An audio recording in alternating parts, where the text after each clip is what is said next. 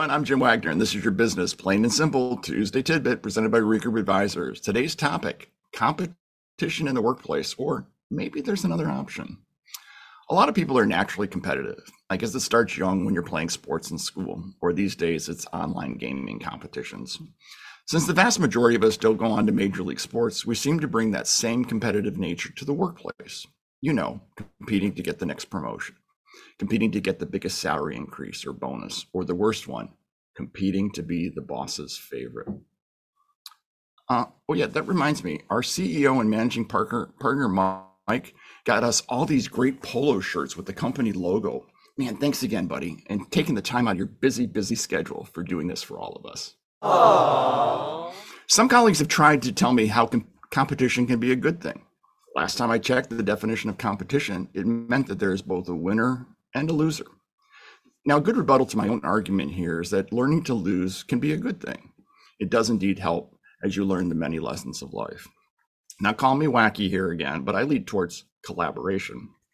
I've been part of some great teams where each of us knew our strengths and weaknesses.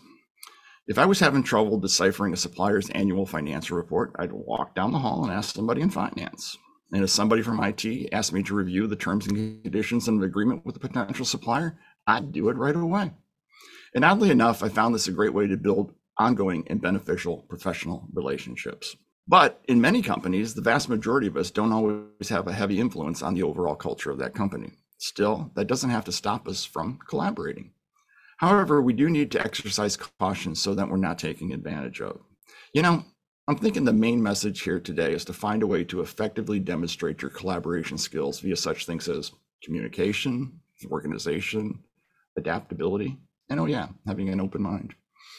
And that's today's Tuesday Tidbit presented by Regroup Advisors. We thank you all for listening, and we'll talk again soon. If you've enjoyed this episode of Business Plain and Simple Tuesday Tidbits by Regroup Advisors and don't want to miss future topics, well, like and follow us wherever you get your podcast. Interested in learning how Regroup Advisors can help your company? Contact us at info at regroupadvisors.com or online at regroupadvisors.com.